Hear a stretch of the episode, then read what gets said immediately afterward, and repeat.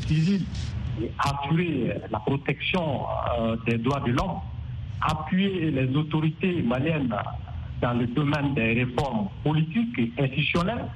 Alors, de 2013 à 2022 euh, jusqu'en 2023, chaque année, euh, le mandat a été renouvelé et souvent en fonction des circonstances. Si en 2013, il avait été question des élections présidentielles, cela n'était pas valable en 2014 et 2015 parce que les élections de 2013 étaient les élections présidentielles. Alors, donc, il est aussi euh, nécessaire de comprendre que le mandat a été attribué, euh, euh, qui a été attribué à l'aménagement n'était pas du tout en adéquation avec les défis sécuritaires du Mali. Si on essaie de voir parce qu'au début, le Mali était frappé par euh, deux crises. La première crise, c'est la rébellion Touareg, le sécessionnisme. Crise, la deuxième crise, c'est pratiquement le, terrorisme. Alors, si on essaie de voir, euh, pour résoudre la crise euh, de, sécessionnisme qui est la rébellion Touareg, il y a eu ce qu'on appelle l'accord issu du processus d'Alger. Ce qui a fait, ce qui a nécessité à mettre hors d'état de nuit euh, tous les groupes qui prônaient le sécessionnisme. Donc il était question de lutter typiquement et objectivement contre les terroristes. Donc partant de là, on peut dire que euh, l'ennemi à Abbas était pratiquement les terroristes. Parce que, Pour résumer un tout petit peu vos propos, monsieur. Monsieur Oula, pour revenir, pour résumer un tout petit peu vos propos, protéger les civils et également euh, protéger les droits de l'homme et notamment lutter contre le terrorisme, euh, c'était euh, quelques-uns des objectifs initiaux de l'aménagement lors de son déploiement au Mali en 2013. Nous venons d'être rejoints par Dr Koina Alfadi, Alpha Aladi, pardon. Bonsoir et bienvenue. Bonsoir. Merci beaucoup. Pour euh, débuter ce débat, on revient notamment sur les objectifs initiaux de l'aménagement lors de son déploiement en 2013. Est-ce que vous pouvez nous en dire un mot?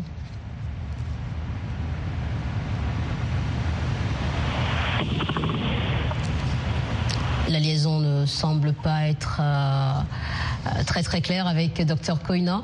Monsieur Makosso, est-ce que vous pouvez nous dire un mot sur les objectifs selon vous?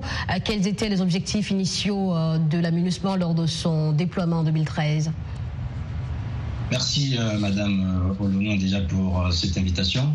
Alors par rapport à ce qu'on entendait tout à l'heure, ce que disait l'intervenant précédent, c'est que l'émission était plus ou moins claire. le Mali était en crise, donc la communauté internationale était obligée d'intervenir et pour cela déjà on parlait de la sécurité, les réformes politiques, la, sécurité pour les populations civiles déjà, les réformes politiques et d'une manière aussi d'assurer l'interposition entre les djihadistes euh, et euh, je dirais les populations civiles et aussi euh, être là pour faire en sorte que le Mali puisse reprendre en fait le chemin de l'ordre constitutionnel pour lui permettre de pouvoir mieux gérer son territoire qui était en partition et occupé par une partie, notamment dans le nord avec les différentes rébellions et puis le mouvement terroriste qui était.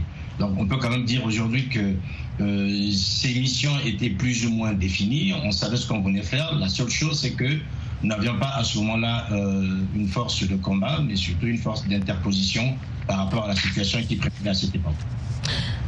Alors pour revenir maintenant sur le bilan de cette mission euh, dix ans après son déploiement, pour certains c'est un échec certain, mais un bilan mitigé pour d'autres. Ma question est en quoi le déploiement de la force onusienne a-t-il répondu aux besoins spécifiques de la situation de crise au Mali? Docteur Koina Merci beaucoup. Euh, excusez-moi, en fait, j'ai eu des, problèmes de connexion. Euh, effectivement, euh, depuis 2012-2013, en fait, la, situation semble très compliquée au Mali et puis dans, dans, tous les Sahel. Et donc, avec le déploiement de, de l'aménagement, à un moment donné, il y a eu un peu d'une manière, un espoir qui a été un peu manifestée par la population. Malheureusement, après plusieurs années, disons après une, décennie, la, situation semblait être allée de pire en pire.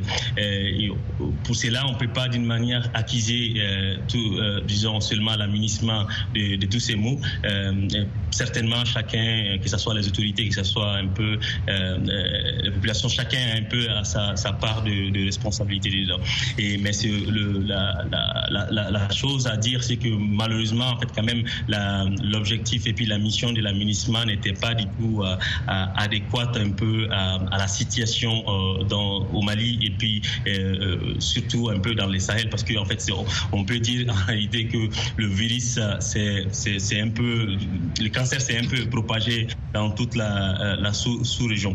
Donc, la chose, à, la chose en fait, c'est que peut-être bien qu'on aurait dit penser, c'était un peu d'abord d'écouter un peu non seulement les communautés, mais aussi d'écouter en fait les autorités qui euh, connaissaient un peu les, euh, les, mots de, la situation. Mais à un moment donné, il fallait dire qu'il faut dire qu'on euh, écoutait certains experts qui, vrai c'est vrai qu'en fait ils avaient des connaissances, mais malheureusement ils n'avaient pas des connaissances du, du terrain. Donc il fallait d'une manière. Vous parlez de l'aménagement, j'aimerais bien comprendre à qui vous faites allusion quand vous dites on n'a pas écouté.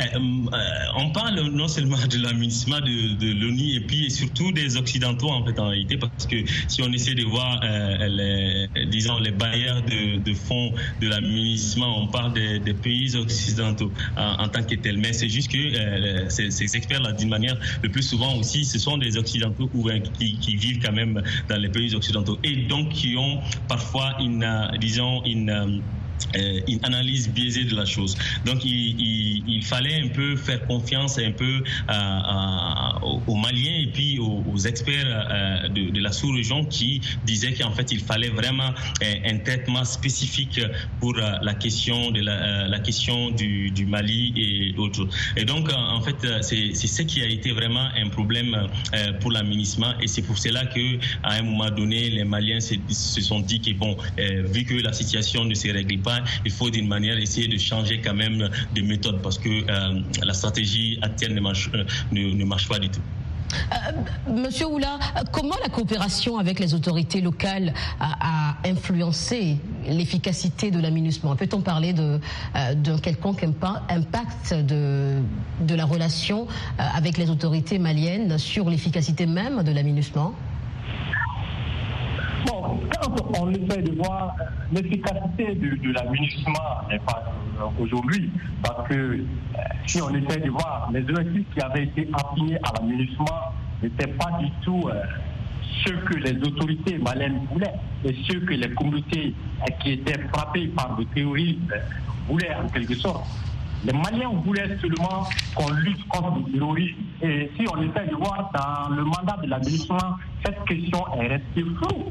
C'est pour cette raison, chaque fois que les autorités euh, maliennes avaient eu l'occasion de se prononcer sur cette question, elles avaient toujours demandé à ce qu'on donne à ce qu'on donne euh, des mandats, robustes à, l'aménagement, ce qui n'a pas été fait. Et la communauté internationale est restée à fond face euh, au cri de détresse de ces communautés en question. Donc, parmi les communautés s'est posé la question, eh, nous voyons des gens, nous voyons des contingents hyper armés, dans des blindés avec des armes, avec des gilets paraballes, avec des casques blindés. Mais pourtant, nous, nous sommes frappés par les groupes terroristes. Ces gens n'étaient pas frappés par les groupes terroristes, sauf quelques rares fois, ils font quand même, on les attaques sporadiques de la part des groupes d'armées terroristes. Donc, en quelque sorte, il y avait euh, et cette bisbille qui, qui un peu la confiance de la population euh, malienne qui se demandait pourquoi maintenant, quel serait maintenant l'intérêt euh, de ces gens-là dans notre zone, quand bien même que nous sommes quand même frappés par le terrorisme? Pour rebondir un peu sur la question de, de, de, de mon ami Koina qui disait qu'il y avait une question de, de, comment une question de d'expertise en question, c'est pas ça. Il y a beaucoup d'experts qui ont travaillé à l'aménagement. Mais le problème, le temps, le problème, c'était quoi? C'est que l'aménagement n'était pas du tout prêt à lutter contre le terrorisme. Dans les relations internationales, il y a une doctrine qu'on appelle le réalisme. Il s'agit de confronter les faits avec la réalité. Et ça, c'est indéniable. On ne peut pas dire aujourd'hui que l'administration n'avait pas des experts qui pouvaient dire à l'administration qu'aujourd'hui, l'approche sécuritaire que l'administration était en train de prôner n'était pas en adéquation avec les défis structurels. Docteur Monsieur Makosso, une réaction? Alors, il faut dire une chose, c'est qu'il faut peut-être remettre les choses dans leur contexte. Euh, la mission se retrouvait en fait euh, dans un univers euh, qui était en pleine ébullition et en pleine évolution. Si vous prenez au début du mandat en 2012, 2000, le mandat, la résolution est votée en 2012 et le mandat exécuté en 2013, quand les soldats de la paix arrivent, ils ont plus ou moins la maîtrise de la situation puisque des choses se passent plus ou moins bien. Or, c'était sans compter de l'évolution de la situation politique propre au Mali nous avons vu que les relations se sont détériorées au moment où on va avoir la transition militaire. Et à partir de là, on se rend très bien que le courant ne passe plus entre les autorités maliennes et les autorités, euh, les autorités, notamment, notamment euh, le, les, les, militaires de l'ONU qui étaient là en ce moment, les casques bleus qui étaient là en ce moment. Mais nous savions déjà qu'au début, quand ils arrivent, ces soldats de la paix, ils sont bien accueillis par les populations. Tout se passe plus ou moins bien. On les voit euh, faire le job qui est le leur, notamment dans cette interposition, et assurer le minimum en termes d'emploi au niveau social. On voit qu'il y a tout ce qui se fait. Sauf que la relation, notamment avec la population, va aussi se détériorer au, fur et au fil des années. Et c'est voilà, au fil des années. Et là, on arrive jusqu'à le dénouement que nous avons aujourd'hui. Merci, euh, Monsieur Makosso. On va s'intéresser à la réaction de nos téléspectateurs qui se sont prononcés également sur la fin de cette mission onusienne au Mali. Yao Marcelin Kofi depuis Abidjan nous dit que le départ du Mali des casques bleus de la est une véritable bouffée d'oxygène pour le peuple malien. En effet, selon lui, la plupart des missions onusiennes n'ont jamais pu stabiliser définitivement les pays en crise. Ces missions ont besoin d'être réformées pour plus d'efficacité. Archiduc Théodore de N'Djamena au Tchad, l'impact de la présence onusienne sur les situations sécuritaires et politiques au Mali a été négatif vu le manque de concordance entre les missions sur le terrain et le besoin sécuritaire des Maliens face aux attaques des différents groupes armés. Leur départ était un ouf de soulagement car juste après leur départ, Kidal a été repris par les FAMA. Charles Bazéman de Ouagadougou nous dit que le départ du Mali de la force onusienne montre encore une fois de plus son incapacité à résoudre les problèmes. Il était temps que ces forces militaires quittent le Mali pour leur propre bien. Et pour conclure, il est temps que l'ONU et surtout la communauté internationale revoient leur manière de traiter les crises. Il y a trop d'hypocrisie selon lui. Vous suivez Washington Forum sur VO Afrique. On se retrouve juste après la pause.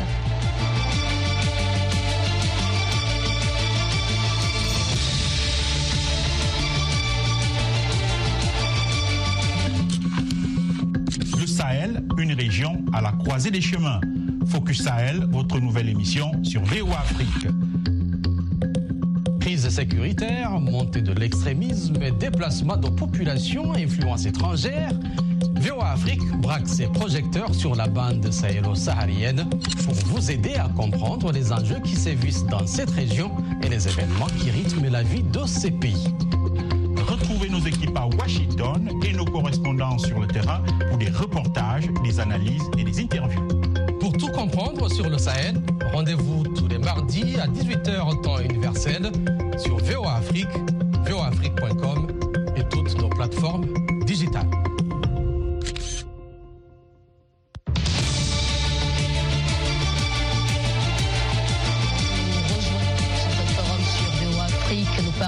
fin de la MINUSMA, la mission onusienne qui a pris fin avec le retrait des derniers soldats après dix ans de déploiement.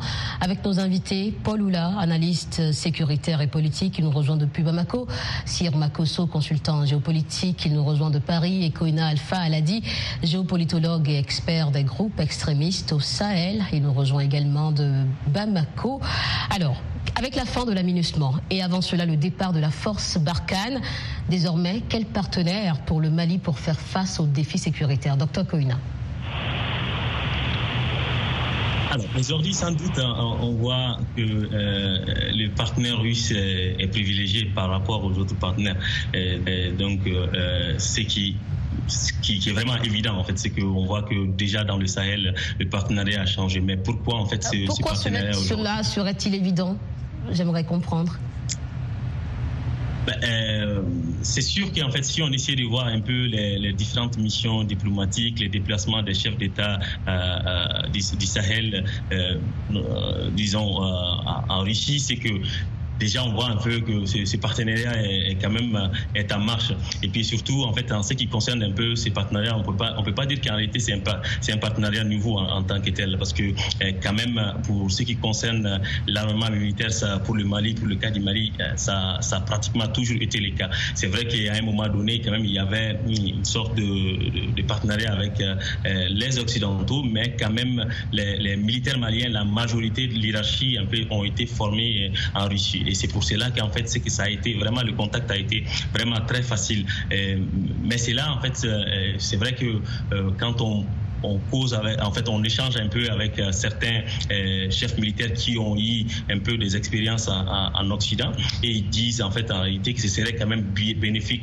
pour les Maliens de ne pas fermer la porte à d'autres partenaires euh, occidentaux qui veulent venir et c'est là un peu c'est la même chose. En fait c'est le même message qui part du côté des, des dirigeants mais c'est juste que dans les actes on voit qu'en réalité on est on a tendance un tout petit peu à privilégier un peu le partenariat avec euh, les, Russes.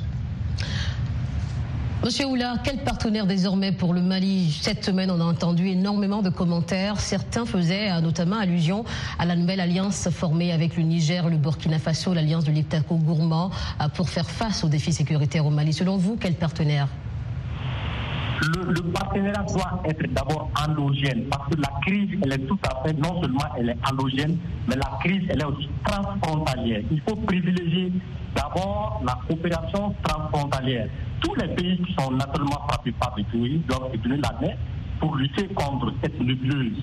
Alors, naturellement, il faut faire de telle sorte que les pays comme le Niger, le Burkina, le Mali et même l'Algérie, la Mauritanie s'ouvrent dans la même trompette pour lutter naturellement contre le terrorisme, parce que ce sont euh, ces pays qui sont quand même frappés par le terrorisme. Mais quand on essaie de voir la position de la Mauritanie et de l'Algérie sont toujours floues, leur position reste ambivalente par rapport aux deux autres pays euh, qui viennent de former euh, l'alliance des États du Sahel avec le Mali, je parle du Burkina euh, et, du, et du Niger. Alors sur la scène internationale, la porte n'est pas fermée au, au partenariat international, pas du tout. Parce que quand on essaie de voir aujourd'hui le Mali est en train de diversifier sa coopération. Ça, c'est indéniable. La coopération, elle est, elle est, elle est, elle est aujourd'hui établie avec le Brésil, avec la Turquie, avec la Chine, avec la Russie. Mais euh, ceux qui ont été mis de côté, je parle des Occidentaux, c'est parce que tout simplement leur coopération s'est vouée à l'échec pendant les dix années. Donc c'est pour cette raison aujourd'hui que nous avons besoin aujourd'hui du concret. C'est-à-dire, on a besoin du concret. On a besoin de, matériel, on donne de l'argent, on reçoit du matériel. On lutte contre les terroristes. Donc aujourd'hui, ce qu'on est en train de voir au niveau des États du Sahel, c'est qu'aujourd'hui, les États du Sahel veulent prendre à bras le corps leur question euh, de lutte antiterroriste en dehors de toute ingérence extérieure, ce qui n'était pas le cas par le passé. La crise sahélienne a été internationalisée par le fait qu'on euh, avait euh, l'aménagement, on avait euh, le G5 Sahel, on avait quand même une myriade d'organisations internationales, régionales, qui avaient des approches plus ou moins différentes, qui ne pas du tout avec les défis sécuritaires. Donc aujourd'hui, le partenariat doit être ouvert avec euh, les pays qui sont frappés par le mais aussi avec l'extérieur. Et l'extérieur, il est indéniable de choisir des partenaires qui répondent aux défis de manière objective. Sir Makoso, un commentaire à cette question. Quel partenaire voyez-vous pour le Mali face aux défis sécuritaires? Alors, je vais être un peu moins nuancé que le docteur Koina pour dire une chose, c'est que le Mali a besoin aujourd'hui de Wagner pour assurer une partie de sa sécurité par rapport à la situation actuelle. Ça, c'est la première chose. Et par le biais de Wagner, nous avons donc la Russie. Et en même temps, cette coopération internationale n'est pas suffisante parce que la Russie aujourd'hui elle-même a du mal aussi avec la communauté internationale. Toujours est-il, c'est que par rapport à la, crise au niveau local, la nouvelle alliance que, nous, connaissons désormais, hein, donc l'alliance des États du Sahel, est quand même un pont important dans le cadre de cette préconisation sécuritaire pour le Mali. Aujourd'hui, le Mali sait qu'il n'est plus tout seul. Il y a au moins deux pays. Si l'Algérie et euh, la Mauritanie jouent les troubles faits, mais au moins il y a deux pays, le Niger et le Burkina Faso, qui sont prêts à l'accompagner par rapport à la lutte contre le djihadisme. Mais toujours est-il que le Mali ne peut pas rester que dans le Sahel, il faut sortir du Sahel. La Russie aujourd'hui n'est pas suffisante, il faut aller voir un peu ailleurs. Et je pense que par le biais de la Russie, le Mali peut aujourd'hui pénétrer le BRICS, ce qui lui permettrait, on a, M. Ola l'a évoqué tout à l'heure, donc tous ces pays euh, émergents qui arrivent euh, comme euh, des futures grandes puissances, l'Inde, que ce soit le Brésil et autres, pourront désormais être aux côtés du Mali au cas où les autorités verront l'intérêt nécessaire d'avoir cette coopération internationale.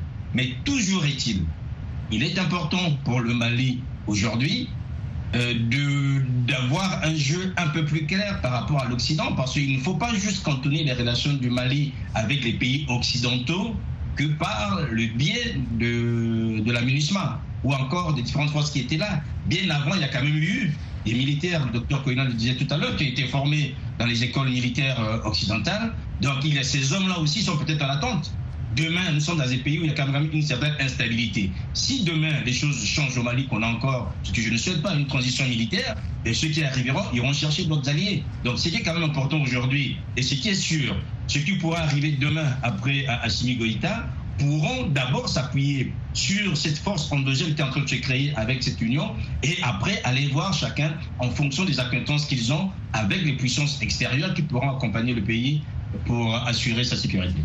En quelques mots, quel enseignement tirer euh, de cette tournure des relations entre les autorités maliennes et la En quelques mots, docteur Koina.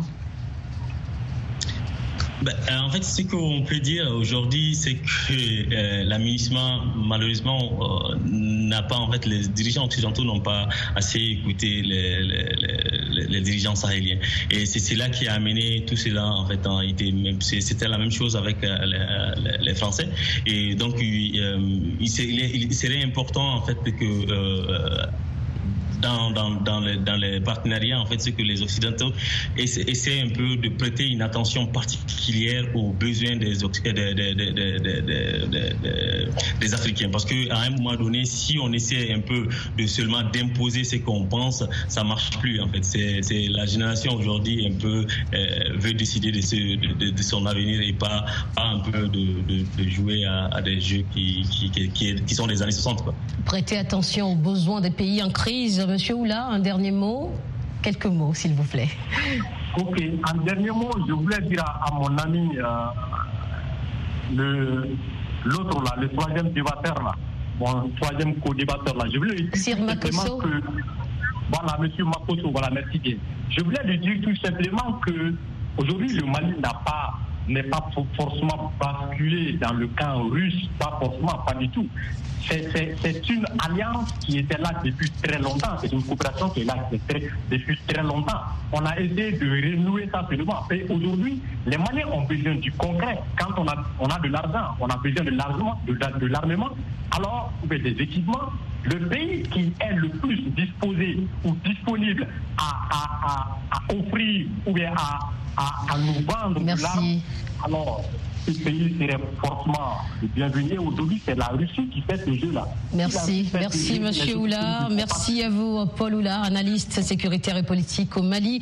Sir Makoso, consultant géopolitique. Et Dr Koina Alpha Aladi, géopolitologue et expert des groupes extrémistes au Sahel. C'est la fin de ce débat. Washington Forum, Alexandrine Poinlognon à la présentation. Merci à vous tous qui nous avez suivis à travers nos télépartenaires et sur le continent. Washington Forum, c'est tous les jeudis à 19h30 universel sur VO Afrique et voafrique.com et en rediffusion samedi et dimanche. À très bientôt.